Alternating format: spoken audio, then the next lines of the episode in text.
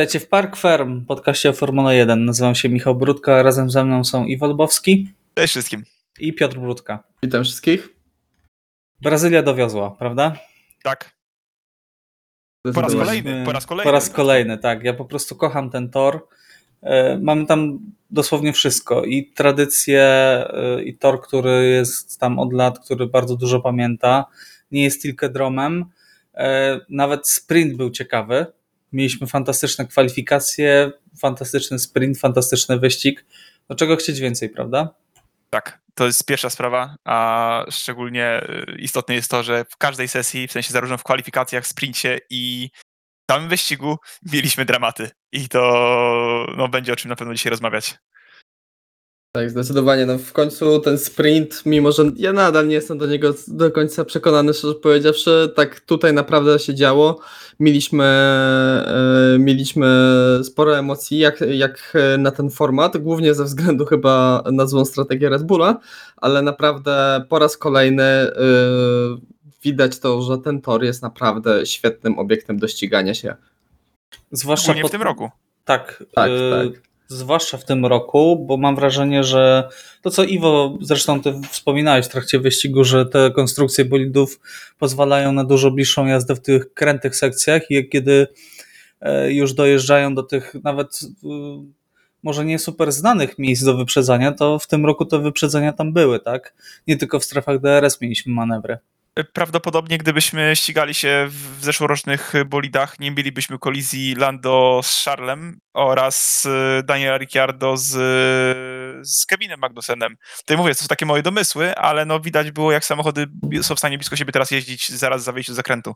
No nie byłoby tylu ataków w zakręcie tak, numer 10, tak jeśli, jeśli kojarzę, bo to nawet nie tylko te, te kontakty, ale też e, Carlos Sainz dwukrotnie atakował, e, też Valtteri Bottas atakował Nicolasa Latifiego i później podpowiadał, e, kazał przekazać zespołowi do Guan Yu Zhou, żeby, że właśnie tam Kanadyjczyk hamuje trochę wcześniej, żeby tam spróbował go zaatakować, także tutaj naprawdę sporo się działo na to. Good Valtteri. Tak, dokładnie. No dobrze, to przejdźmy do, od razu do mięsa. E, pole position Magnusena. Ja w ogóle myślałem bardzo długo. Gdyby był nudny wyścig i nudny sprint, to bym tak po prostu nazwał e, odcinek podcastu.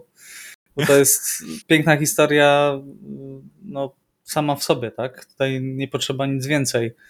E, trzeba przyznać, że to nie jest tak absolutnie mm, farciarskie pole position, bo nie ukrywajmy, to jest bardzo szczęśliwy pole position.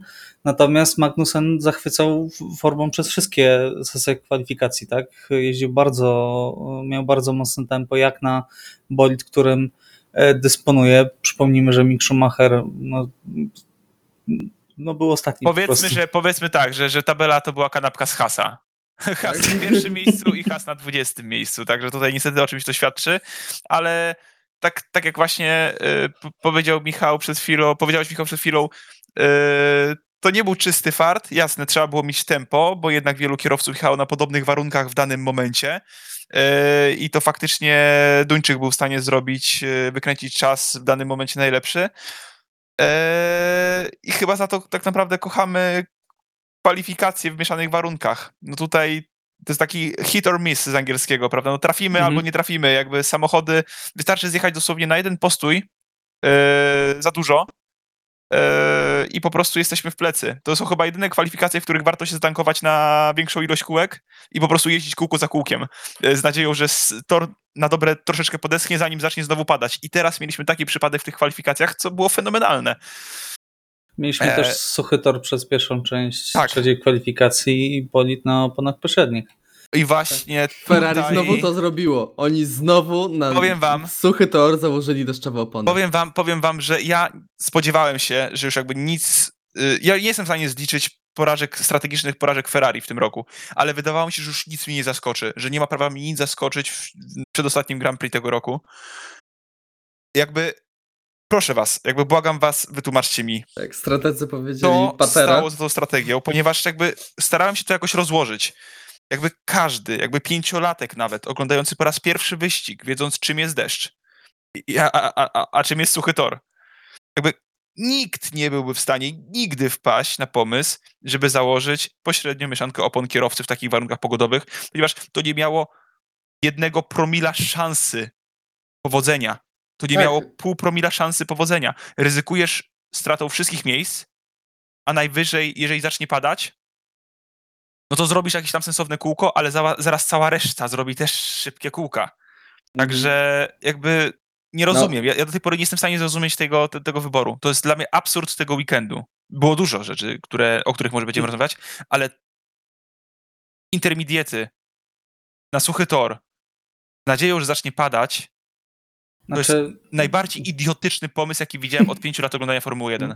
Znaczy, no to to jest, e, znaczy tak mi się wydawało, no Ferrari to teraz przedefiniowało, wydawało mi się, że w Formule 1 i generalnie w sporcie motorowym, jeśli mamy e, suche warunki, e, znaczy jeśli spodziewamy się zmiennych warunków i mamy czasówkę, e, to zakładamy bardziej te suche o- opony na suchą nawierzchnię i liczymy, że ten deszcz się nie rozpada albo rozpada się na tyle mało, że to nie będzie źle wpływało na nasz, e, na nasz rezultat.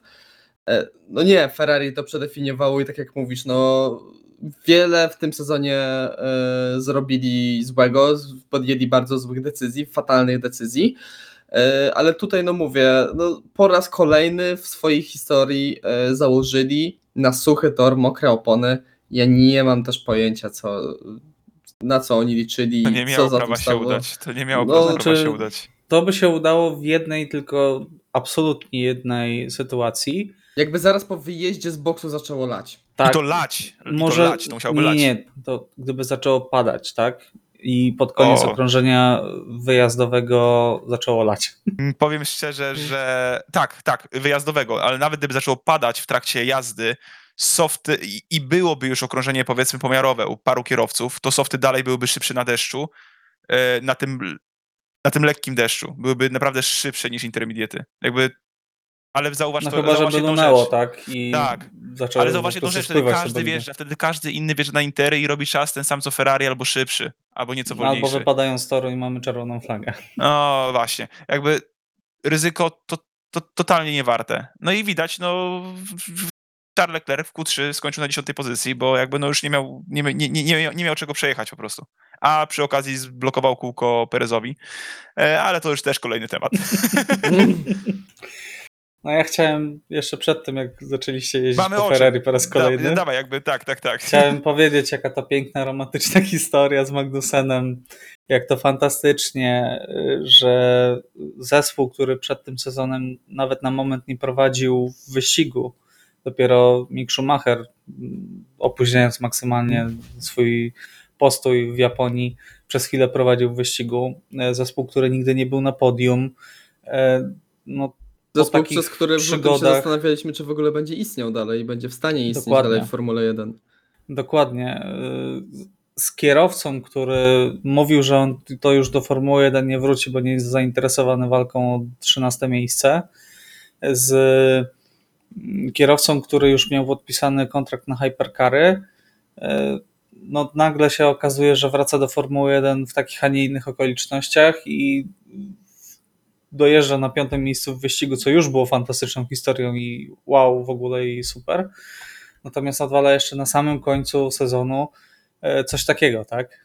No, bardzo fajnie się oglądało, jak e, no, pracownicy Hasa po prostu szaleli ze szczęścia, tak? To, to, to jest dla mnie zdecydowanie jeden z najfajniejszych e, widoków e, w całej Formule 1 w roku 2022.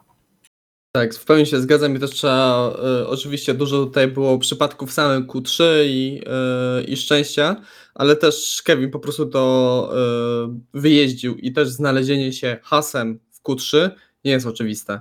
Także tutaj naprawdę wielkie brawa i no i co, i fajnie, że to się wydarzyło. Szkoda, że ten weekend się dalej tak potoczył, jak się potoczył. Tak, no ale możemy zapamiętać koniec kwalifikacji jako taki chyba jeden z najładniejszych obrazków tego sezonu. Mhm. No dobrze, to w takim razie pole position Magnusena e, myślę, E, że tutaj możemy tak. postawić kropkę, tak? Tylko Iwo? jeszcze możemy podziękować też trochę George'owi Russellowi za... którego Teraz można rozegrał to genialnie. Tak, yy, jakby kończenie czerwonej, ko- ko- kończenie kwalifikacji czerwoną flagą to jest naprawdę rozwiązanie genialne. O tym też będziemy jeszcze rozmawiać wiele razy w trakcie Znaczy nie, ja, ja, się, ja się powiedziawszy ale, po ale tym... zupełnie szczerze wyglądało to jego zachowanie, jego wyjazd na żwir i próba wyjazdu z tego żwiru, to z drugiej strony była jedna z najbardziej amatorskich rzeczy, jakie widziałem w tym sezonie. Także e, no niestety nie popisał się w kwalifikacjach George. Ja się zaczynam naprawdę przy, przychylać do tego, żeby została wprowadzona zasada, że jeśli wywołujesz w danej sesji kwalifikacyjnej czerwoną flagę, to twój, twój czas jest kasowany, albo jesteś w ogóle wyrzu- wyrzucany z tej sesji. Ale to musiały być naprawdę Bo- konkretne warunki.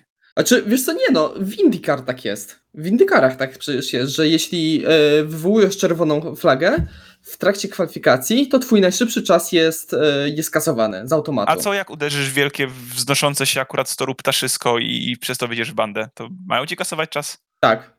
Nie, no No, Piotrek. masz, ale masz, no dobra, no masz pecha, no zdarza się, no w motorsporcie czasem jest pech. nie, jakby nie, No. nie, nie. Dla mnie to jest błędne założenie, bardzo niesprawiedliwe. No ale dobra, Iwo, ile razy przez totalny przypadek, gdzie nie wiem, w, na przykład, nie wiem, w Kanadzie świż wybiegł ci na, na drogę, O, ktoś to jest- się rozbił i y, przerwał kwalifikację. Czy jesteś w stanie sobie przypomnieć chociaż jedną taką sytuację? Nie. No właśnie. Jeśli ktoś się rozbijał w kwalifikacjach, to ze swojego błędu. Albo specjalnie. Albo, s- Albo specjalnie. specjalnie. Chociaż tego nie mamy potwierdzonego, no. E, Ale no, to jest ryzyko, które byś podejmował. No a jeśli mamy właśnie teraz e, głównie właśnie e, po tym weekendzie raz e, ta sytuacja z George'em Russellem, później też e, powrót e, demonów z Monako, e, jeśli chodzi właśnie o kwalifikacje i coraz więcej jest podejrzeń, że kierowcy mogą zacząć tak kombinować i tak kalkulować, no to myślę, że to powinna Formuła 1 jak najbardziej rozważyć. No, Sergio Perez był bardzo za tym rozwiązaniem, kiedy Leclerc rozbił się w kwalifikacjach w Monaco. Mhm. Także moim zdaniem, jeżeli taki kierowca podnosi ten temat, no to powinniśmy się jak najbardziej tutaj pochylić e, nad tym wnioskiem. Mm, Natomiast o tym jeszcze porozmawiamy, tak? E, Także spokojnie. E, Porozmawiajmy o George'u Russellu, który z jednej strony, tak jak mówicie, zachował się no, amatorsko, tak? No bo Ten wyjazd, stra- ty, ty, mnie strasznie- ten wyjazd, tak. Strasznie mnie to denerwuje. Nie wiem, czy was też, ale mi po po prostu we mnie się krew gotuje, kiedy widzę, jak kierowca, który popełnił taki błąd, wylądował w żwirze, pokazuje y, porządkowym, że mają go wypchnąć z tego żwiru.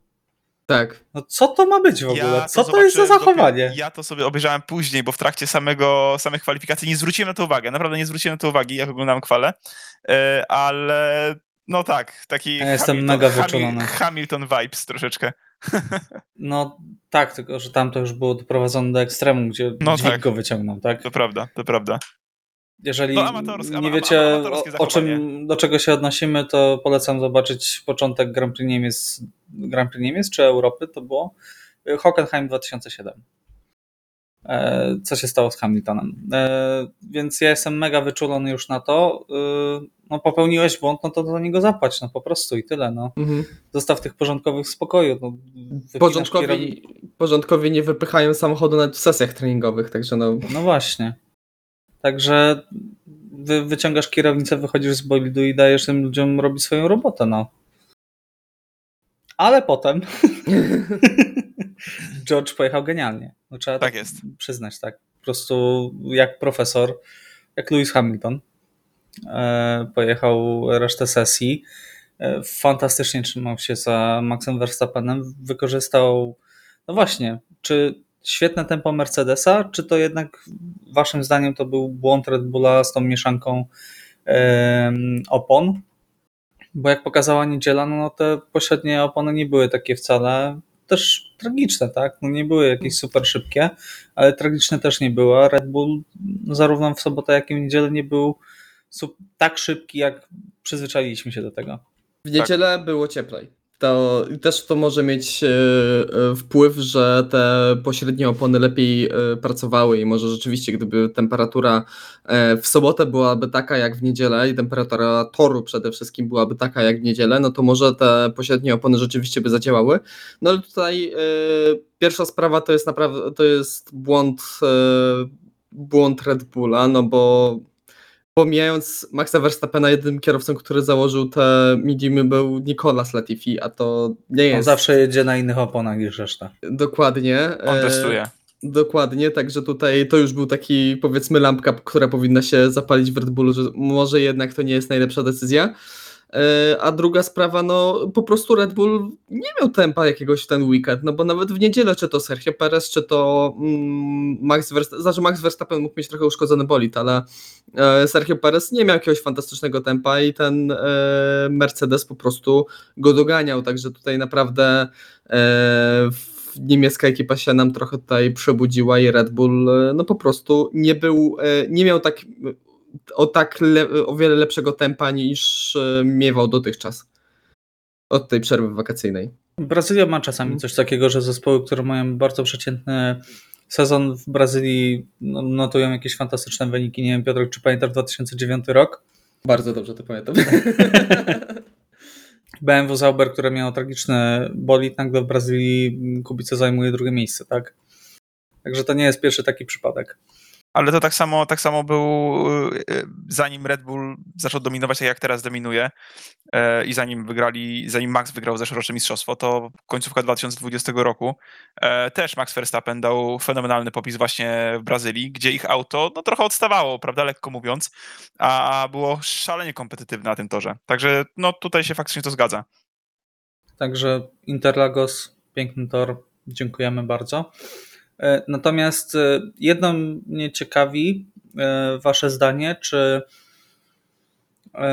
Mercedes podjął dobrą decyzję pod koniec wyścigu, bo jednak pozwolił im się ścigać. Inna sprawa, że nie było tej walki na torze de facto, bo Russell, no, Hamilton nigdy nie zbliżył się na y, ten DRS, tak, nie złamał tej granicy jednej sekundy.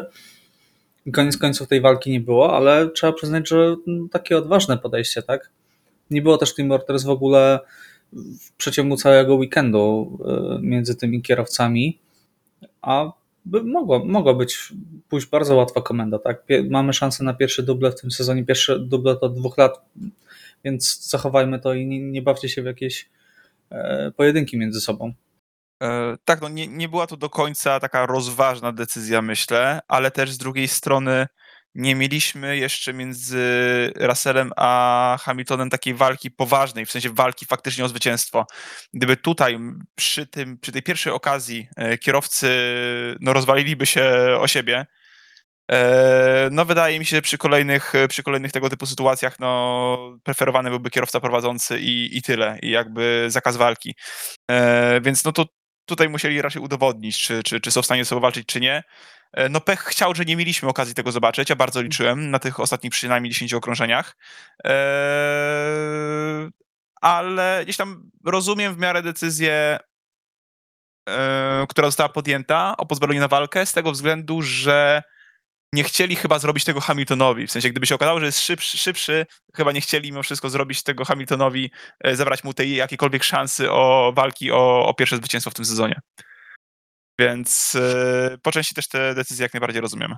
Znaczy ja bardzo popieram decyzję Mercedesa, ja się zawsze cieszę, kiedy zespoły pozwalają walczyć eee, kolegom zespołowym, Nie chyba, e, chyba znaczy że to jest Alpin w ten weekend, no to Tak, ale nie. właśnie, ale właśnie, nie, po prostu nie zrobili w tym sezonie jakby nic głupiego Tak, między tak, sobą, więc dokładnie. jakby jak No, najbardziej dali, zrozumiałe. nie dali argumentów, żeby, e, żeby tutaj zespół interweniował. Ja też e, wielokrotnie się denerwowałem na Red Bulla, że nigdy nie zobaczyliśmy prawdziwej walki pomiędzy Maxem Verstappenem a Sergio Perezem. Tak tutaj naprawdę e, popieram i cieszę się, że tak to się skończyło, no bo po prostu wygrał lepszy, wygrał ten, który miał lepsze tempo, lepiej zarządzał tempem i e, i po prostu w pełni na to zasłużył. Także wielkie brawa dla George'a Russella, bo to zwycięstwo mu się w ten weekend w pełni należało. No dobrze, stawiamy kropkę. Powiedzcie mi, co tam wydarzyło się w tym Red Bullu. Dobre pytanie. Co Bardzo się, dobre nie, pytanie. co się nie wydarzyło w tym Red Bullu? No tak, no bo mamy zespół, który wygrał podwójne mistrzostwo. Mamy Ma wszystko. Verstappena, który wygrał 14 wyścigów w tym sezonie, który jest już podwójnym mistrzem świata. Więc atmosfera powinna być sielankowa. I powinien zespół skupić się na mm, pomocy Perezowi. Do zdobycia wicemistrzostwa. Tak, żeby mieć po prostu już absolutnie wszystko, tak? Pierwszy raz w historii, bo nigdy Red Bull nie wygrał, ani yy, kierowca Red Bulla nie był na pierwszym i na drugim miejscu yy, w klasyfikacji generalnej. No i co się wydarzyło? Max Verstappen się wydarzył. Tak. Multi 21 trochę Tak. się przypomniało. Doszło razu, do takiego standardowego na samym początku, e, kiedy Max Verstappen odzyskiwał swoje miejsca, Perez nie miał tempa. Przypomnijcie, Perez po prostu nie zjeżdżał na zmianę opon, prawda? Przy safety carze. Tak. Czy dokładnie on, tak. on zmienił opony tam bodajże 4 czy Wcześniej. 5 Tak. okrążeń wcześniej, także ta zmiana za bardzo nie miała sensu. To tak. No tak, to się zgadza. Natomiast tak, już nie, nie miał tego tempa, który miał Max Verstappen, który miał m.in. Fernando Alonso, Charles Leclerc e, i, e, przepraszam, Carlos Sainz i e, no, Pereza objeżdżali wszyscy. Oglądaliśmy sobie nawet przed nagraniem powtórkę z wyścigu. Pereza objeżdżali wszyscy w tym momencie. E, ale Max Verstappen znajdował się, się, się przed Sergio Perezem. E, został puszczony bez walki w celu próby odbicia pozycji e, Alonso i Leclercowi faktycznie. Tak, dobrze, Tak. oczywiście, tak, Le- Le- Leclercowi No, żeby Leclerc- Sainz. Dokładnie, żeby Leclerc stracił swoje punkty, żeby Perez y, też y, był cały czas wyżej w tabeli. No i Verstappen faktycznie próbował walczyć z Alonso, znaczy próbował podjechać do Alonso. Nie udało mu się. Nie mówimy już w ogóle nawet o Leclercu, który był nad Alonso również. No i pod sam koniec wyścigu, już na ostatnim okrążeniu, y, już wcześniej były prośby o to, żeby Max Verstappen oddał miejsce Sergio Perezowi. Po czym na ostatnim okrążeniu Max Verstappen w milczeniu przejechał metę i tej pozycji nie oddał. Na co oczywiście Sergio Perez się oburzył. Wszyscy fani się oburzyli. Ja się oburzyłem i my chyba tak samo. A, a, a- nie ukrywam, że gdzieś tam od pięciu lat, od kiedy siedzę, śledzę sport, no to akurat jeżeli miałem brać jednego kierowcę, no to faktycznie kibicowałem Maxowi, widząc gdzieś tam jego dorastanie trochę w tym Red Bullu. Eee, ale no to wszystko troszeczkę przypadło, bo zachowanie uważam za szczeniackie. Bo dlaczego? Max Verstappen wydał taki komunikat yy, zespołowi, który był no bardzo niejasny dla kogokolwiek, informując o tym, że już zespołowi tłumaczył, dlaczego podjął taką decyzję, nie chce robić tego ponownie. Yy, omawialiśmy to ostatniego lata i mam nadzieję, że rozumiecie. Więcej już tego nie będę powtarzał. I na tym zakończyliśmy temat w trakcie wyścigu. Eee, no i co? No niesmak pozostał gigantyczny. Jakby to, co się działo w sieci, to, co się działo w sieci, to, co się działo między gdzieś tam nami, jak o tym dyskutowaliśmy, no, no koniec świata. Dziecinne zachowanie, którego chyba nikt się nie spodziewał, bo Max nie miał totalnie nic do stracenia. Czy dziecinne dla mnie? Max zachował się jak ostatni buc po prostu. No tak, tak, no Głupie, to jest po prostu Głupie, strasznie tak. głupie. Nielogiczne. Głupie, nielogiczne, nieuzasadnione niczym zachowanie. Tak, bo ja tutaj przypomniałem Multi 21 e, słynne, gdzie już wtedy było pomiędzy Markiem Weberem a s- e, Sebastianem Vettelem bardzo źle. E, tylko, że przy Multi 21 była taka różnica, że to był trzeci bodajże wyścig sezonu, także no I tam, walka- walka dopiero tam. Sebastian Vettel no, miał o co walczyć i te punkty mu się mogły przydać koniec końców i te, wtedy tam... Zwłaszcza, że decyzje- 2012 walczył do końca mistrzostwa, do ostatniego Dokładnie, wyścigu. no w 2013 był mega dominujący dla Red Bulla i tam weszli grubo w tamten sezon, no ale e, wracając tutaj, tutaj naprawdę Sebastian, y, przepraszam, e, Max Verstappen nie miał nic do zyskania, kompletnie nic nie miał do zyskania i ja naprawdę nie jestem w stanie po, pojąć tej decyzji. E, no, cokolwiek by Perez nie zrobił, naprawdę. Ja nie Tak. wiem, co on musiał zrobić, no bo oczywiście pojawiła się ta, e, ta hipoteza też podgrzewana przez e, holenderskich e, dziennikarzy, e, że Perez miał się rozbić specjalnie w trakcie kwalifikacji w Monako w tym roku. O czym wiedzieli Helmut Marko, Horner i Max Verstappen. Tak, bo miał, Perez miał się, miał się potem przyznać. Bo przyznać. Perez miał się i przyznać. Oglądając ten onboard, no. Znaczy, ja zobaczyłem. Bardziej telemetrię. telemetria, bardziej telemetria ma Tak. znaczenie w tym przypadku, myślę. Telemetrię plus ten. Mnie szczerze powiedziawszy, co najbardziej uderzyło, nawet nie tyle, że on powiedzmy trochę kopnął w ten, w ten gaz, że tam dodał strasznie gwałtowno ten gaz i mocno, tylko co mnie najbardziej e, uderzyło, to to, że on w ogóle nie, nie założył kontry wtedy. Jego zaczęło obracać i on w ogóle nie kontrował tego. I to było takie dla mnie akurat e, dziwne, e, no bo to jest taki odruch kierowcy praktycznie bezwarunkowy, Mhm. że jak zaczyna go obracać, to zakłada tę kontrę. No najlepszym przykładem jest chociażby, nie wiem, Sebastian Buemi w z Toro Rosso, gdzie jak mu wystrzeliły nagle dwa koła znikąd i zaczęło obracać samochód, to on automatycznie też zaczął próbować zakładać kontrę, mimo że kół nie miał. Także, także to było najbardziej dziwne. No ale nadal to było pół roku temu ponad. I No mógł być mądrzejszy, tak- niezależnie co się działo, i mając tak- dwa i- mistrzostwa. tak, i tak, i tak już zdobyłeś Mistrzostwo Świata. I tak, i tak przez cały ten sezon, nawet pomijając tamtą rzecz, co jeśli Perez to rzeczywiście zrobił, e, to było to skrajnie głupie i naprawdę po trzecie miejsce się rozbijać to. To, To- to- to już jest w swoją Rosji drogą. mógłby zrobić tylko. E, Znaczy tak. Ale Dokończ, po Piotr, co, e, naprawdę nie rozumiem, po co w takim momencie totalnie psuć atmosferę w zespole. Bo to, bo to jest to, e, już raz psuć atmosferę w zespole, dwa, no Max Verstappen w oczach wielu fanów i myślę, że naprawdę e, dużej ilości fanów, którzy byli do niego może nieprzekonani, trochę tak z dystansem podchodzili i ja na przykład myślałem już w- od połowy sezonu, czy już w trakcie tego sezonu myślałem, okej, dobra, już Dojrzał. naprawdę w pełni dojrzał, to jest y, w pełni panuje nad swoimi emocjami, nad swoimi jakimiś tutaj e, zapędami powiedzmy E, i to jest kierowca kompletny, kompletny lider tego zespołu. Tak teraz no totalnie to zburzył. I zarówno zburzył właśnie ten swój taki e, obraz powiedzmy, jak i po prostu wydaje mi się, że zburzył po prostu e, nastroje w zespole i wątpię, żeby Sergio Perez teraz e, jakkolwiek e, był chętny, żeby go przepuszczać dalej w przyszłym sezonie, kiedy będzie ta walka o tytuł kolejny. Czambo wybiło. Tak, no w pełni. Jest jeszcze mama Maxa, która zaczęła podgrzewać atmosferę. Nie wiem, nie pamiętam, czy to był Instagram czy Twitter, Chyba która zaczęła wypominać im szaleńcze zabawy Sergio Pereza po zwycięstwie w Monako. I Nie rzucać powinniśmy jakimiś- tą, tak, tą drogą. i rzucać są- jakimiś plotkami o zdradach, ale nie, o co mi chodzi? Chodzi mi o absurd całej sytuacji.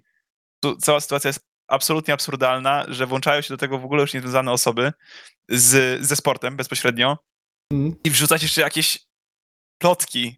Po to jest- co? To jest totalnie, totalnie...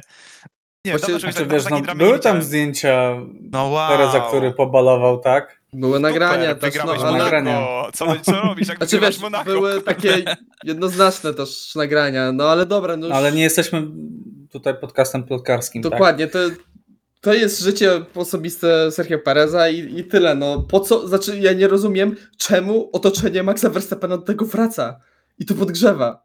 Dokładnie. Zamiast Ja- y, po tej samej sytuacji y, wyjść, okej, dobra, zagotowałem się. Albo coś w tym stylu. Albo już całe to otoczenie Maxa Verstappena, żeby siedziało cicho. Po prostu dobra, niech przem, przem, y, jakoś przejdzie ta burza, pogadają, pogadają, większość zapomni. Ja myślę, że otoczenie Maxa Verstappena jest tak, w- tam weszło już takie ego i samozadowolenie, że jak Perez powiedział, że te dwa tytuły mistrzowskie to dzięki, głównie dzięki jego pomocy, może nie powiedział tego, przepraszam, bo nie chcę też prowadzić w błąd, powiedział, że nie miałby Max dwóch tytułów bez jego pomocy. No i tutaj mogę się To też, zgodzić. to, znaczy, z jednym tytułem się zgodzę, z tym Tak, z drugim jednym- w tym z jednym- z sezonie. jednym tytułem się no zgodzę, nie, tak. nie, nie. To, No ale wiesz, gdyby y, nie pomoc, y, to miałby y, jeden tytuł, tak? Czyli nie miałby dwóch, no to Tak. Ma rację. Jakby zwycięstwo w zeszłym, w zeszłym Mhm. wyścigu Abu Zabi, no definitywnie dzięki Sergio Perezowi. Mhm. Tutaj, tutaj bez dwóch zdań. No I jeszcze... nawet dlatego Max Verstappen mógł faktycznie gdzieś tam zakopać ten topór, który między nimi był, jeżeli był po Monako i mógł być mądrzejszy. Kurcze pieczone, zawdzięczam mu tytuł w zeszłym roku. No nie, do, nie mogę, po prostu jestem, Mhm. jestem zły. Autentycznie jestem bardzo zawiedziony i bardzo zły. Na, na, na, na na Maxa i na to, co się zadziało. Ja Smutno, mam wrażenie, że to gdyby to się stało, nie wiem, w Austrii, na Węgrzech, to, to by odpuścił, ale to było Monako. Monako, którego Max, o ile dobrze pamiętam, nie wygrał nigdy. Tak? Mm, No, A- trzeba szyb, szybko a w sprawdzić. zeszłym A w zeszłym roku? roku? W zeszłym roku wygrał. Tak, to właśnie było pierwsze. i Monaco. chyba Tak czy inaczej, no to jest najbardziej prestiżowy wyścig w roku, tak? No, Każdy dokładnie. chce go wygrać jak najwięcej, także nawet jeżeli wygrałby trzy, no to czwarty, no to już zbliża się do, do najlepszych w historii tego toru, a, a wiecie jaką estymą cieszy się Monaco, tak? Znaczy, ja nie wiem w ogóle, co się w ten weekend wydarzyło z Maxem Verstappenem, bo on totalnie się zagotował, bo nie wiem, czy słyszeliście też jego, w jaki sposób się wypowiadał na temat tej kolizji z e, Lewisem Hamiltonem. E, I Max Verstappen w sumie mówił o tym y, y, kontakcie mniej więcej w taki sposób, że no tak, no ja wiedziałem, że Hamilton tak pojedzie. Ja wiedziałem, że się to tak skończy, ale no stało się. Wow. I sobie, i że przez to sobie Hamilton zrujnował wyścig. A on No, no, 5 sekund. po prostu ja nie wierzę, że yy, no wychodzi na to, że Max Verstappen jest tak małostkowym człowiekiem, który tak po prostu każdą najmniejszą jakąś zadrę, którą mu zrobisz gdziekolwiek w trakcie kariery, będzie pamiętał, że to się w głowie nie mieści. No to za zeszły sezon to Hamiltonowi chyba do końca kariery nie odpuści. No, mamy już jednego takiego kierowcę w stawce. No ale słuchajcie, e, jak już rozmawiamy o tej karze e, Verstappen i Hamilton, to zgadzacie się z werdyktem sędziów? Bo ja absolutnie. Też Nie. nie. Nie, jakby z jednego kąta, z jednej kamery, czyli z kamery Maxa Verstappena, e, definitywnie się z, z karą nie zgadzam. Z kamery, którą, gdzie widzimy z lotu e, śmigłowca czy drona e, kolizję, e, to tutaj byłbym trochę nawet w stronę, e, byłbym w stronę, znaczy inaczej, w żadnym wypadku kary dla Maxa, ewentualnie trochę bardziej w jego stronę, ale dalej race, race incydent w momencie, kiedy widzieliśmy to z góry bo faktycznie nie było takiej jasnej sytuacji, czy on tam odbija w tą prawą stronę, czy chce, czy chce jechać jak najbliżej tarki, czy, czy też wbija się w Hamiltona, ale Lewis Hamilton, moim zdaniem, nie zostawił mu tam żadnego miejsca po prostu. Jakby nie za dużo pola manewrują Max Verstappen w tej sytuacji. Jakby no 5 sekund kary dla niego uważam za no naprawdę zbyt surowe. Moim zdaniem kary nie powinno być w ogóle. Tak, ja się w pełni zgadzam, że tej kary w ogóle nie powinno być. Yy, I myślę, że jakby sędziowie podjęli decyzję, że yy, incydent wyścigowy, to bym to zrozumiał, ale też się o wiele bardziej przychylam w stronę kary dla Louisa Hamiltona. Ja też to wysyłałem na naszą konwersację tutaj grupową. Wa- Radzę sobie odwinąć yy, walkę Kimiego Raikkonena i yy, Schumachera z 2012 roku, gdzie wjechali koło w koło praktycznie w ten sam sposób, w tych samych zakrętach i jakoś panowie przejechali obok siebie bez jakiegokolwiek No kontaktu. podczas wyścigu mieliśmy Było, też teraz, taką teraz. sytuację. I podczas tak? wyścigu również były takie sytuacje, także da się, naprawdę Da się. się da. No dobrze. To w takim razie. A sędziowie, szybko- sędziowie po raz kolejny się nie popisali. No to. Dużo komenta- już rozumie komentatorzy chyba też tak? byli. Komentatorzy chyba też byli zdziwieni decyzją, z tego co pamiętam, podczas yy, oglądania wyścigu. e, Jak, tak. jak Croft jest zdziwiony Tak. karą dla Verstappena, to Co się dzieje? co się, wiecie, co się dzieje. Że naprawdę przegięli. No dobrze. Czy chcielibyście coś dodać jeszcze tutaj do wątków Red Bullowo mm, Russellowych? Chyba wszystkie takie najbardziej emocjonalne tematy już No właśnie. wyczerpaliśmy. Chciałbym Już- jeszcze powiedzieć na temat Ferrari trochę. No, Mm, I Lando Norrisa. Ta dwójka zawsze bardzo fajnie walczyła ze sobą. A faktycznie, tak. Co się skończyło? E, może wyjątek potwierdzający regułę. Mam nadzieję. Na, e, Lando się źle czuł przez cały weekend.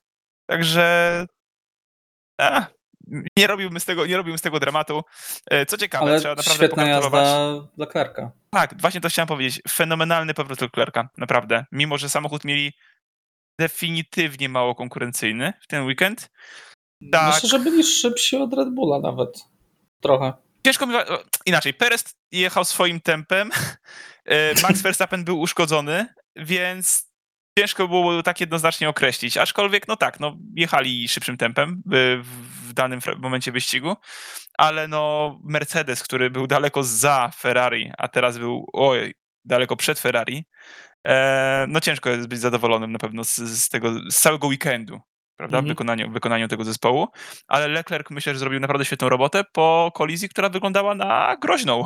tak, dla jego samochodu. Ale jak widać, no miał trochę szczęścia w tym wszystkim. Także nic tylko pogratulować. Miejsca na podium dla Carlosa Sainza, no i przede wszystkim tego czwartego miejsca dowiezionego przez Le- Leclerca po, po, po tej kolizji z, Nan- z Lando. I dzięki czemu przed ostatnim wyścigiem mm, Leclerc ma tyle samo punktów co Perez.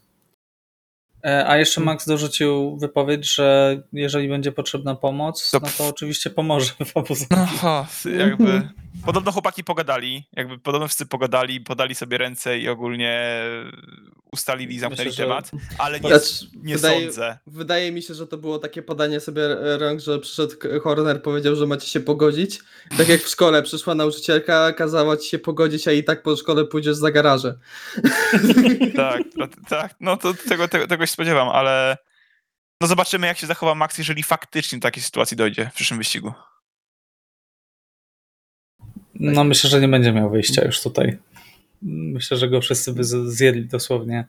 Ja też chciałbym w temacie Ferrari, bo Tak? tutaj w wyścigu mamy kolejny przykład, jak fantastycznie jest zarządzana ta, ta ekipa. Naprawdę to jest niesamowite, bo były te komunikaty radiowe Charlesa Leclerca e, pod koniec wyścigu, które mnie strasznie irytowały, w których Charles się domagał tego, żeby zamienili ich pozycjami. Mhm. E, co można powiedzieć na obronę Leclerca, to to, że podobno przed wyścigiem i przed tym weekendem były ustalenia zespo- wewnątrz zespołowe, że jeśli będą blisko siebie, e, właśnie e, i to Carlos będzie z przodu, to się zamienią, żeby Charles mógł zdobyć więcej punktów. Także e, po, Okej. raz, po raz kolejny e, Ferrari daje słowo e, Leclercowi i tego nie dotrzymuje. Ja naprawdę Jeżeli jestem tak ciekawy, było- jak, jak długo e, na, jak długo starczy cierpliwości Charlesowi, naprawdę, bo to jest coraz więcej tego. Jeżeli tak było, to, defini- to, to, to rozumiem jak najbardziej komunikaty Charlesa, no bo jakby masz ustalenia z zespołem i, i swoim, e, i, i z drugim kierowcą, no to No nie znając kontekstu, no No, brzmiało to żałośnie. Brzmiało to kontekstu, to, był, to, to, to był płacz, tak nawet, jest. nawet e, znając ten kontekst, to trochę Charles troszkę prze, przegiął moim zdaniem, no bo mimo wszystko to jest podium, także tutaj e, też trochę dał za dużo od siebie, ale znając kontekst, no można też trochę zrozumieć e, w ogóle poruszenie tego tematu. Ale życzę Charlesowi, najbardziej życzę Charlesowi i Carlosowi znalezienie jakiegoś naprawdę fajnego zespołu, w którym będą mogli przez parę lat jeszcze pojeździć. Bo Ferrari, naprawdę, jakby bardzo bym chciał, żeby te, ci kierowcy odeszli z Ferrari, bo naprawdę ich lubię, szanuję. E, nikomu z obecnej stawki nie życzę jeżdżenia w Ferrari. Może Latifiemu, jeżeli by wrócił. Poważnie.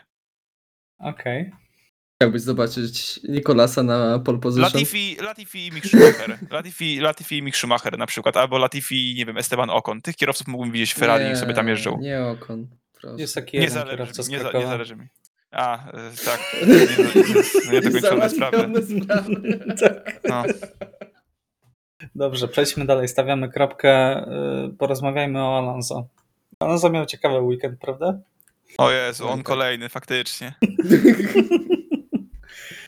No bo tak, Ojej. Alonso miał ciekawy sprint, w którym wywiózł go najpierw bardzo drastycznie Okon. Później Alonso się odegrał. Skończyło się tym, że wystartowa- startowali z końca stawki praktycznie. Po czym przejechał naprawdę bardzo, bardzo dobry wyścig na zupełnie innej strategii niż reszta. I skończył na miejscu piątym, o ile dobrze pamiętam? Tak, piąte miejsce. Tak. Przed Red Bullami. To jest, to jest niesamowite, bo im dłużej oglądam Fernando jeżdżącego, jeżdżącego w formule, czyli po ponownym powrocie, bo tam 18 roku już prawie nie pamiętam w jego wykonaniu, w tym kiepskim McLarenie. E, tak, rozumiem jak najbardziej jego fenomen, ale też rozumiem tę jego, tą jego mroczną stronę, bo to, co zobaczyłem na sprincie i gdzieś tam po obejrzeniu powtórki z tego, po obejrzeniu tego na żywo, prawda, i potem po obejrzeniu powtórki, autentycznie, gdybym miał podjąć jakąś decyzję, to moją jedyną decyzją byłoby danie racebana dla Alonso po zderzeniu się na 99% intencjonalnym z Estebanem Oconem. Jestem przekonany nie, prawie na 100%, nie, że było to nie, intencjonalne, nie, ponieważ nie. był z tyłu, jechali normalną linią wyścigową, a ten wjechał mu w prawe tylne koło. To po prostu to jest niesamowite, to jest niesamowite. Jestem przekonany, że to było intencjonalne. Naprawdę nie przekonasz mnie, że było inaczej, Piotrek. Kimi Raikkonen Portimao. Pamiętasz? Kiedy? Też jechał z tyłu. No Tak jechał. jakieś rzucę po prostu Jakby tak, jakiś to- hasła, ogóle- wytrychy. Ale dosłownie, ale teraz mi się to przypomniało. y, Z y, Antonio Giovinazzi, też w sumie z kolegą zespołowym na prostej, A, który tak. wyliczył z przodu i wjechał na dobrą sprawę w, w tyłek y, y, Antonio na prostej. Pamiętam, też teraz, za no. późno wyjechał y, z tunelu aer- aerodynamicznego. Po prostu, z- wiesz co, Ja tutaj- nie wierzę, ja, ja rozumiem, ja znaczy, wiem, to jest, wiem to jest Fernando Alonso. ale ja wiem, ja nawet A Fernando to był Alonso, Kimi Raikkonen. to myślę, że naprawdę nikt nie wjechałby specjalnie w tył, kierow, w tył innego kierowcy na środku prostej. Przy takiej prędkości. Przy takiej prędkości, biorąc pod uwagę, co się wydarzyło, co Fernando przeszedł te y, dwa wyścigi temu w USA. W ostatnim wyścigu. Także nie, No tak, to było USA. w USA. E, Dwa wyścigi temu. Dwa, dwa Meksyk wyścigi temu. był. Tak, dokładnie, jeszcze był Meksyk. E, No nie jestem w stanie uwierzyć, że zrobił to specjalnie. Zawalił jest- sprawę. ja- ja jestem w Oczywiście. stanie wierzyć, Zgodzę się. Znaczy, I za późno wyskoczył z, z, tego, e, z tego cienia aerodynamicznego, ale naprawdę nie przekonasz mnie, że on to zrobił specjalnie, no bo jakikolwiek by Fernando nie był, to on nigdy w nikogo nie wjechał specjalnie tak, żeby uszkodzić swój bolid i żeby w ogóle wyeliminować się z wyścigu praktycznie. Tak, no to są wiadomo insynuacje tylko na podstawie tego, jakie komunikaty słyszeliśmy. Jakby komunikaty, które moim zdaniem były trochę żałosne, szczególnie po tym, jak sam skasował sobie skrzydło, zwalał winę na Okona. Tak, no Także- bo z- z Esteban Ocon troszeczkę odbił w prawo. Znaczy, nie, nie chcę tutaj zwalać winę na Estebana, żeby nie było, ale on troszeczkę odbił w prawo i to w połączeniu z tym, że za późno się wyłonił z tego cienia e, Fernando Alonso, no sk- poskutkowało w tym, e, tym, czym poskutkowało, ale no wątpię, żeby to było specjalnie, a poza tym myślę, że już tyle razy kierowcy e, na gorąco, zaraz po incydencie wypowiadali się w trochę inny sposób niż e, później na spokojnie, jak zobaczyli dany incydent, że myślę, że tutaj samego tutaj komunikatu radiowego to nie ma co za bardzo tutaj analizować, jakoś e, e, dyskutować na ten temat, ale nie, no nie Ja nie wykluczam, specjalnie. ja nie wykluczam naprawdę intencjonalnego zderzenia, bo no to jest, no moim zdaniem to jest najbardziej toksyczna osoba w sporcie aktualnie. Nie lubię jego zachowania, jakby lu- lubię jak się ściga. Podoba mi się, podoba mi się jak, jak jeździ, podoba mi się to, że ma taką fenomenalną inteligencję wyścigową, ale niezmiernie niezmiernie nie podoba mi się jego zachowanie jakiekolwiek inne pozostałe. Więc yy, nie wiem, no ja naprawdę, naprawdę uważam, że to mogłoby być specjalnie. Pewnie przesadzałem trochę mówiąc, że na 99%, ale nie zdziwiłbym się, o, nie zdziwiłbym się, jeżeli byłoby to specjalnie. Naprawdę, zero zdziwienia. No to ja myślę, nie, szczerze powiedziawszy, y, ta ciemna strona Fernando może i by mu coś tam podpowiedziała do głowy, żeby coś odwalić, ale znając e, no, inteligencję Fernando, no bo co by nie mówić, jest naprawdę szalenie inteligentnym kierowcą na torze, to jeśli już miałby się odegrać, to by po prostu poczekał do zakrętu i go wywiózł z zakrętu tak grubo. I w taki No sposób by Na się... dobrą sprawę, po co miałby to robić? No, nic na tym nie zyskał. Jakby Fernando miał się na kimś odgryźć, to by w taki Największym sposób, żeby celem, zyskać. największym celem Fernando Alonso jest wyprzedzenie teraz Okona, tak? W klasyfikacji generalnej. W generalce, a nie zrobiłby tego, gdyby rozbił własny bolid. Jeden i drugi. A, bo przebił oponę Okona. Nie. Rozwalając musiał... przednie skrzydło. I musiał samemu musząc zjechać i nie, nie zdobywając żadnych punktów. Mówię, No nie dobra. zdziwiłbym się, nie zdziwiłbym się. Okej, dobrze, postawmy kropkę, bo będziemy tak, wiesz, przerzucać się argumentami e, między nie zdziwił się, a raczej nie powinien tego zrobić. E, Dobrze, przejdźmy dalej. McLareny bez punktów, więc e, mam wrażenie, że tutaj no mają 19, Alpin ma 19 punktów przewagi przed ostatnim wyścigiem, także mm, ten pojedynek, o którym mówiliśmy przez ostatnie kilka miesięcy, myślę, że no, jakiś kataklizm musiałby się stać, żeby mm, no, z przodu by się musiało podzieć, żeby Mm. McLaren zdobył tak dużo punktów, żeby wyprzedzić Alpin. Więc gratulacje. Myślę, że tutaj no, trzeba hmm. powiedzieć, że przy tym całym cyrku, który oni odwalają, to Alpin naprawdę wydobyło świetnie ten sezon, bo pamiętamy, gdzie byli na samym początku. I myślę, że to pod kątem e, tego zespołu może być dosyć ważne, jeśli chodzi o finansowanie e, tego zespołu z fabryki, e, z całego koncernu Renault, bo w trakcie, przed tym wyścigiem pojawiały się takie komunikaty, że Renault ma przejść na produkowanie samych elektrycznych pojazdów i możliwe, że z motorsportu też będą chcieli e, brać udział tylko i wyłącznie w tych e, kategoriach, w których mają być tylko elektryczne pojazdy, także zobaczymy, miejmy nadzieję, że to nie jest początek jakiegoś tutaj odejścia koncernu Renault z Formuły 1 po raz kolejny. Oby nie. Zostańmy przy tym na razie, bo to są plany za kilka lat, także wiele rzeczy jeszcze się może zmienić. E, czy chcielibyście jeszcze kogoś tutaj wyróżnić? E, bo mam zapisane tutaj, e, że Bottas zdobył punkty i oddalił się, Alfa oddaliła się o cały jeden punkt hmm. od Astonów. Jest różnica przed ostatnim wyścigiem 5 punktów między nimi. Tak, no zdążyłem pochwalić, dać teorię, że Aston wyprzedzi Alfa Romeo i no, to nie koniec. W pewnym, w pewnym momencie Vettel miał naprawdę bardzo fajny wyścig. Tak jakoś tak się zadziało niestety, że skończył na 11 pozycji. No, strategia, bardzo, safety car. Strategia, dokładnie. Ale naprawdę do pewnego momentu przez długą część wyścigu Vettel robił naprawdę bardzo dobrą robotę. Także fajnie, że kolejny, kolejny raz widzieliśmy już, mówię, przedostatni jego wyścig w karierze, najprawdopodobniej. Nie sądzę raczej, żeby ten kierowca wrócił do sportu. Eee, widzieliśmy go naprawdę w dobrej formie. Szkoda, że ta strategia trochę mu pokrzyżowała plany na, na jakieś ładne punkty.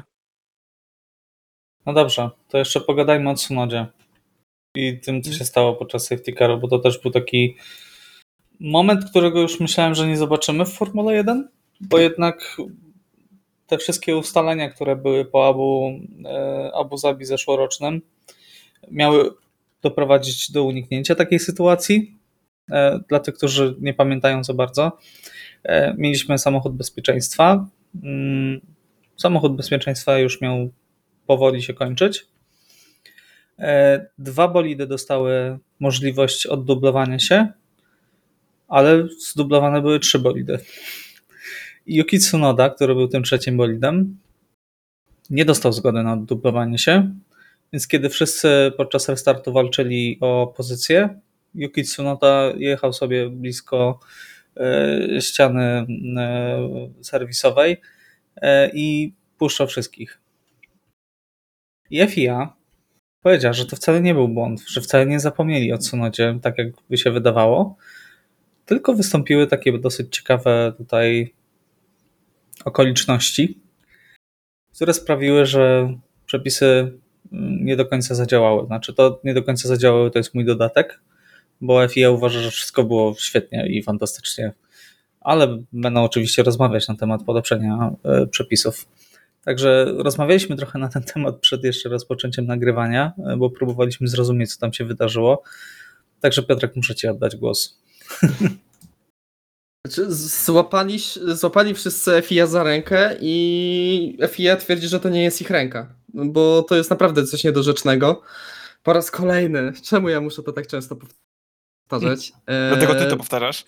Tak, ale po raz kolejny mamy niedorzeczną sytuację ze strony FIA, gdzie chyba każda osoba, która oglądała ten wyścig, widziała, że Yuki Tsunoda jest zdublowany i nie dostał zgody na oddublowanie i każdy się zastanawiał, dlaczego to się dzieje. Mieliśmy też jednocześnie yy, samochód bezpieczeństwa, który się strasznie przedłużał i był strasznie długo, niepotrzebnie długo, o parę okrążeń. Czemu ten samochód bezpieczeństwa nie mógł potrwać, nie wiem, okrążenie dwa i żeby mogli dać, pozwolić Tsunodzie się oddublować. Czemu nikt na to nie spojrzał? Przecież to nie było tak, że Yuki jechał gdzieś, nie, nie wiem, w okolicach 11, powiedzmy, od George'a Russella, nie wiem, tam w połowie stawki i ciężko było go zobaczyć. On był praktycznie z przodu stawki. No, kompletnie tego nie rozumiem. Trze- po raz kolejny. Albo trzeci albo czwarty kierowca chyba. Tak, dokładnie. Ja naprawdę mnie to już nie wiem, nie mam siły się denerwować chyba nawet na FIA, bo po raz kolejny w tym sporcie mamy sytuację, że FIA wprowadza e, zasady, wprowadza jakieś e, procedury, wprowadza systemy i potem albo z nich nie korzysta, albo ich w ogóle nie przestrzega. Wcześniej mieliśmy bardzo niebezpieczną sytuację, jeśli chodzi o dźwig na e, Suzuce. E, Teraz e, i tam też e, było pogwałcenie jakichkolwiek ich zasad. I teraz mamy po tym feralnym wyścigu w Abu Zabi, gdzie mamy praktycznie po dziś dzień gorące dyskusje i ludzie się spierają na ten temat. Mamy po prostu kierowcy mówią o manipulacji. dokładnie mamy złamanie tych zasad, które zostały wprowadzone po tamtym wyścigu. Czy nie do końca, Piotrek, bo oni się tłumaczą w ten sposób, że Yuki Tsunoda był e, zdublowany tuż przed samochodem bezpieczeństwa, po czym kiedy już ten samochód bez- bezpieczeństwa wyjechał, to Tsunoda zjechał do pit stopu, wyprzedzając na chwilę Russella Mhm. i oddublowując się, po czym podczas pit stopu no, wymieniał opony. Russell go z powrotem zdublował i on Mhm. wykorzystał to jedno oddublowanie, które mu e, O, no, jest. przysługiwało. Dobra, tak, ja wiem, Michał, ale to jest, to jest system, który miał im w tym pomóc. Ale też po drugiej, ale też e, są ludzie, którzy powinni to nadzorować i tego pilnować. No, jeśli, dajmy na to z drugiej strony, jeśli e, mamy awarię systemu w trakcie zmiany, zmiany kół i mamy awarię tego systemu, który daje informację, czy koło jest dokręcone, czy nie. Kierowca, koło nie zostanie dokręcone, kierowca pojedzie, koło sobie odleci od samochodu, poleci gdzieś indziej. Czy zespół dostanie karę, czy nie? Oczywiście, że dostanie karę. Tak. No, zawiódł system, no zdarza się. No, ale też są ludzie i też e, są ludzie, którzy mają to weryfikować. No, jeśli tutaj zawiódł system i każdy, dosłownie każdy był, yy, widział, że Yuki Tsunoda nie może się oddublować, a jest okrążenie z tyłu, to czemu nikt nie, nie został e, puszczony drugi komunikat, że no słuchajcie, samochód, e, no, nie pamiętam, który ma teraz e, numer Yuki Tsunoda, ale sam Yuki Tsunoda może się oddublować, niech się oddubluje, pojedziemy jedno okrążenie dłużej za safety carem, ale niech się oddubluje, no bo zrujnowali Yukiemu wyścig. Mhm. O, przez to był jedno okrążenie z tyłu niż cała reszta stawki, no fuszerka, po prostu fuszerka. Dobrze, to porozmawiamy. Myślę, że tutaj nie ma co dodawać, po prostu FIA. FIA. I, I ta kara, i to ta sytuacja z Yuki Tsunodą, no po raz kolejny mamy niedorzeczne sytuacje w ten weekend yy, i najgorsze jest to, że nie ma jakichś yy, perspektyw na to, że będzie lepiej, szczerze powiedziawszy. Ja przynajmniej ich nie widzę. Okej, czy chcielibyście coś jeszcze dodać, czy zamykamy temat e, Grand Prix Brazylii? Dobrze, że yy, Daniel Ricciardo sobie zrobi przerwę. Bo przykro się patrzy na tego kierowcę aktualnie. To jak zmarnow- zrujnował wyścig Kevinowi i Magnusenowi w niedzielę, to jest naprawdę Mhm. amatorka. A żeby było ciekawiej, Magnussen dwa razy odpadł w karierze z Grand Prix Brazylii i za pierwszym razem to też kolizja z e, Ricciardo po winie Ricciardo. Klątwa, klątwa. Historia lubi się powtarzać, tak? Dokładnie. Dobrze, to dziękujemy Grand Prix Brazylii za fantastyczne emocje. Porozmawiajmy o Matti Binotto.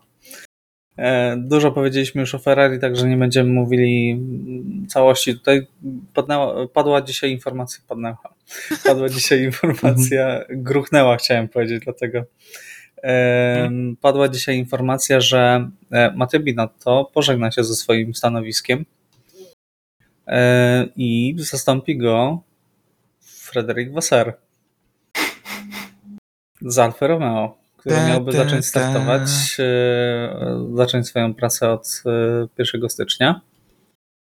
Została ta informacja zdementowana przez Ferrari. Zauber siedzi cicho, Alfa Romeo raczej. I jak to skomentujecie? E, Czy Mattia Binotto po pierwsze zasłużył na to, żeby go wywalić?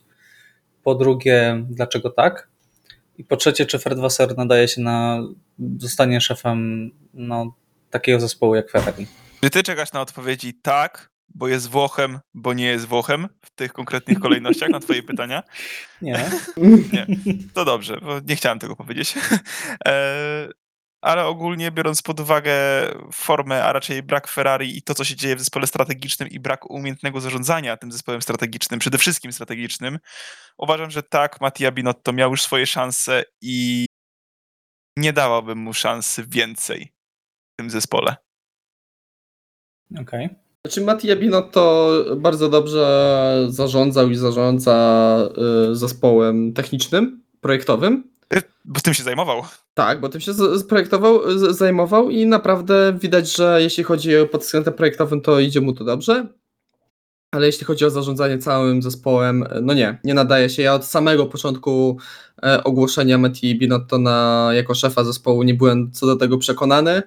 E, no i cały czas nie jestem przekonany. Ja bym się jeszcze cieszył, bo też e, jakoś mam sympatię do pana Wasera. Mówiłeś, Iwo, że ty tego nie poruszysz, ale ja to poruszę. Nie jest Włochem, także może cokolwiek się tam zmieni i wprowadzi jakąś świeżość i trochę jakąś inną mentalność, inne podejście do pracy. Mam nadzieję. Może to da jakiś świeży powiew tutaj w Ferrari, jak przyjdzie ktoś z zewnątrz.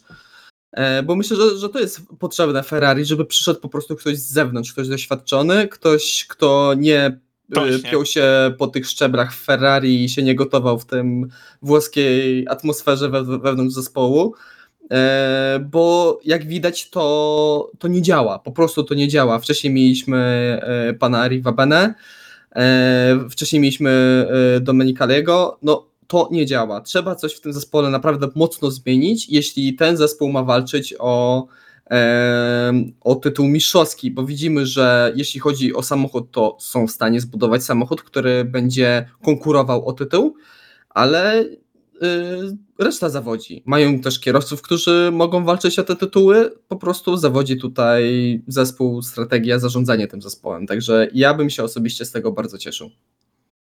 Okej, okay, tylko czy Frederick Wasser jest odpowiednim, odpowiednią osobą? Jest bardzo doświadczony. Nie jest to, jest, jest doświadczony, jest też stosunkowo młody, ma 54 lata, także nie jest to jakiś totalny wyjadacz, tak? E, ma sukcesy na swoim koncie, natomiast czy taki charakter, to jest jednak no, taki, ma taką opinię przynajmniej bardzo sympatycznego gościa. E, no, czy to jest taki, taka osoba, która, której Ferrari teraz potrzebuje, tak? Bo nie zapominajmy, że no, można mieć fantastyczne doświadczenie, można mieć świetne umiejętności, ale jak dopasujesz osobę o, men, o takim temperamencie nieodpowiednim, w danym momencie, tak, e, możesz, możesz po prostu nie trafić, tak. No to tak jak z trenerami w drużynie piłkarskiej, tak, może być mm. świetny trener, który akurat w tym momencie zespołowi, dajmy na to, zespół potrzebuje trochę większej motywacji, a przychodzi trener, który daje mnóstwo luzu zawodnikom i to nie spina się, mimo tego, że w innym zespole odnosił ogromne sukcesy, tak? Ja mam wrażenie, że tutaj i, i nawet tutaj nie jest to świetny argument, ale Cezary Gutowski tutaj przytacza właśnie, właśnie to, że no, Wasser kompletnie jego zdaniem się nie nadaje e, i już lepszy byłby Binotto w tym momencie. Ale jest Danie po prostu jakim, jakiegoś eksperta do Binotto, który to, tym, poza tym trzonem technicznym będzie zarządzać zespołem. No ale to wtedy kompletnie podbudy, yy, podkopujesz pozycję Binotto. No tak. I on w ogóle już nie ma wtedy posłuchów w zespole. Albo to, co powiedziałeś, że w jednym zespole działa taki trener, slash taki, taki szef zespołu zadziała dobrze, więc czas najwyższy wymienić też zespół. po prostu.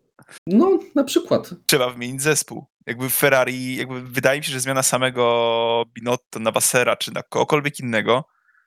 Czy zmiana jeden do jednego za wiele nie da. No. Zmiana jeden do jednego za wiele nie da. Tutaj potrzebna jest zmiana zespołu albo tego korowego, rdzennego, mhm. e, zasiedziałego, e, zasiedziałej, zgranej ekipy, że tak powiem, która widać nie daje sobie za bardzo rady. No musi e, przyjść po prostu duża miotła, tak? Duża miotła, a Binotto też nie jest w stanie tym wstrząsnąć. Jakby tutaj większa zmiana jest potrzebna niż tylko szefa zespołu. Mhm. Znaczy tak, no, ostatnio jak Francuz przychodził do Ferrari, to zrobił takie porządki, że no, wygrywali masowo wyścigi, tak? Także może i Waserowi się uda, jeżeli, jeżeli to będzie Waser. Bo nie chcę nic mówić, ale. Jakiś Francuz, który miałby okazję wrócić do Formuły 1 zarządzać zespołem, to. No, nie, nie, nie. nie, nie, nie. Cyryl nie, proszę. Nie, nie. Prędzej myślałem o tym, że Ross Brown kończy pracę dla Liberty. Mm, wątpię, żeby chciał. Też. Też nie wydaje mi się bo on skończył jednak karierę, tak? Ale to byłoby coś. Ale to byłoby byłoby coś. naprawdę coś. Chciałbym to zobaczyć. Tylko nie wiem, czy będzie się Rosowi po prostu chciało, tak? Bo swoje już w tym sporcie zrobił. Mm. No Al- dobrze. Albo Marcin Tak? Budkowski. Jak już tak. Polak Okej. rodak w Ferrari. Nie, ja szczerze powiedziawszy, yy, jestem pozytywnie nastawiony, jakby Wasser miał yy, tam zasiąść. Ja chciałbym powiedzieć, że gorzej być nie może, ale jakby nie, nie powiem tego, bo za bardzo się obawiam już tych słów. Czy gorzej to już było, tak? Jak skręcili silniki. Teraz to, już- teraz jest bardzo dobry sezon. Jakby Mhm. nie patrzeć, tak? No tak. Wszyscy patrzymy na Ferrari względem tego, co sobie sami trochę obiecywaliśmy po potencjale, który mieli na początku sezonu. Natomiast koniec końców, no to w porównaniu do zeszłego i sezonu, który był 2020, no to jest ogromny skok jakościowy, tak? Tak. Tylko szkoda, że ta ilość błędów po prostu jest zatrważająca wręcz. To jest. Tak, niesamowite. tak, oczywiście. Myślę, że i tak by przegrali mistrzostwo z y, Red Bullem, ale jednak no, myślę, że Max Walka potrwałaby trochę sobie, dłużej. Tak. zapewniłby sobie teraz tytuł, a nie no, kilka wyścigów temu, tak? I Ferrari nie musiałoby drżeć, że yy, Mercedes się zbliżył na 19 punktów. Dokładnie. No dobrze. E, Żeby tutaj już nie przedłużać, bo, bo już gadamy godzinę. O ciekawym wyścigu? Niemożliwe. E, No, dokładnie. E, Porozmawiamy o ostatnim wyścigu sezonu, tego czego się spodziewacie i o waszych przewidywaniach. Także Piotrek może zacznij. Znaczy, no, mam nadzieję, że nie będzie takich kontrowersji jak w zeszłym roku, że nie będzie to aż tak kontrowersyjny wyścig, mimo że tamten był mega ciekawy i bardzo e, emocjonujący, to już nie chciałbym o, ko, rozmawiać przez następne pół roku o tym, o tym wyścigu i że ktoś został tutaj oszuka, e, okradziony. E, No jeśli chodzi o sam tor, no zobaczymy teraz jak te nowe bolidy będą się zachowywały w trzecim sektorze, na ile to wpłynie, jak to, jak to zmieni e, rywalizację na, na tym torze. Ja nie jestem jakimś wielkim fanem tego obiektu, szczerze powiedziawszy, ale no e, od wielu lat kończymy tam sezony, także niech tak będzie. A jeśli chodzi o moje przewidywanie, e, to myślę, że w sobotę wygra e, Max Verstappen, w niedzielę wygra Max Verstappen, a kierowcą dnia no musi w końcu Fernando Alonso zostać. A nie, przepraszam, Sebastian tak? Vettel. Sebastian Vettel. A, Ku- Kurczę, ukradł mi. poszedł pewniaczkiem. A ja nie wywinąłem punktów, także nie wiem, czy, Tak. czy, czy ryzykować, czy nie. No, dowiesz się w swoim czasie. Dobra. e, Po ostatnim wyścigu. Jak już ogłoszę całą klasyfikację, mogę tylko powiedzieć, że nikt z nas nie trafił nic. Jej. Tak, zero punktów, wszyscy równiutko. No, no ale trudno się dziwić. Hamilton został kierowcą dnia, gdzie moim zdaniem było kilku kierowców, którzy trochę bardziej zasługiwali. Alonso. Alonso na przykład, tak. E, ale mniejsza z tym. E, no dobrze, Iwo, słuchamy. Kogo by tu wybrać? Yy, Kwalifikacje Charles Leclerc, wyścig Max Verstappen, kierowcą dnia zostanie Sebastian Vettel. No dobrze, no to ja w takim razie Verstappen, Verstappen i e, Vettel. Nie wiem, co by się musiało stać, żeby Sef nie został kierowcą dnia. Trzeba karambol zrobić. Albo zostanie, z, będzie troll i pójdzie Latifi. Nie, nie. po prostu nie. E, no dobrze, właśnie, to będzie ostatni wyścig Sebastiana Vettela. Trochę smutno. Jednak wy- wyganialiśmy go z tej Formuły 1 przez ostatnie dwa lata, ale jednak trochę smutno. No, ostatni wyścig Daniela Ricciardo, ostatni wyścig Nicolasa Latifiego. Znaczy, Trochę Daniela będzie. Ricciardo to przed przerwą, tak? Także zobaczymy. Mm, Odwa- Mhm. Tak, to od, od, odważne bardzo stwierdzenie faktycznie jego sytuacji. E, Ale tak, jakby Sebastian Vettel jest chyba teraz takim naj, najbardziej sympatycznym kierowcą w stawce. Ja wiem, że kiedyś był naprawdę z, przynajmniej lekko mówiąc nielubiany e, w czasach dominacji w Red Bullu. E, No ja już tego nie pamiętam, ale no Ferrari też wydawał się czasami taki średni pod kątem nastrojów. ale przez kolejne lata, no już młody nie jest, wiadomo, ale bardzo na pewno, bardzo na pewno dojrzał jako człowiek. E, A dodatkowo, no, naprawdę jest fajnym gościem, wydaje się po prostu fajnym gościem i, i jest to na pewno osoba, którą chciałbym poznać i tego, dlatego też darzę go taką sympatią. E, no nic, trzymamy kciuki, niech się rozwija, może kiedyś wróci, nie spodziewam Zwłaszcza, się, że- nawet jakiejś innej roli. Zwłaszcza, że on ma 35 lat. My tutaj rozmawiamy o Alonso, który podpisuje kontrakt na dwa lata, który ma 41. 40, dokładnie. Także nie wiem, czy Więc- będzie chciał, akurat po Sebastianie nie spodziewam się chęci powrotu, Mhm. ale, ale, ale może, ale może. Pytali go. Powiedział, że nie wyklucza, ale raczej nie. I to, co Ale założył. Instagrama, nie? Jakby coś się Tak. dzieje, jakby dzieją się różne rzeczy w jego życiu. Także, No, także ko- zobaczymy. y, Koszulki teraz można kupić, y, te, które nosił Davis, e, tak. przez, cały, przez cały rok, różne koszulki, nawołujące do różnych e, akcji, e, głównie ekologicznych. E, Także, także też zachęcam, jeżeli ktoś jest zainteresowany. Natomiast y, chciałbym na sam koniec już powiedzieć, że jeżeli by się przydarzyło, że y, świeżo po e, Grand Prix Abu Zabi nie będzie odcinka, e, no to jest znak, że wyścig był bardzo nudny i nie zamierzamy e, kręcić 15-minutowego odcinka i zrobimy to razem z podsumowaniem sezonu, tak jak zrobiliśmy dwa lata temu. I będzie to nasz ostatni prawdopodobnie odcinek w tym roku. Zakończymy sezon 2022, ale to e, w następnym odcinku. Natomiast dziękuję Wam bardzo za uwagę, za dotrwanie do e, końca naszej dyskusji o Grand Prix Brazylii. E, Rozmawiali na ten temat Piotr Brudka, Dziękuję. Iwo Lubowski Dzięki, do usłyszenia. i Michał Brudka. Trzymajcie się, cześć.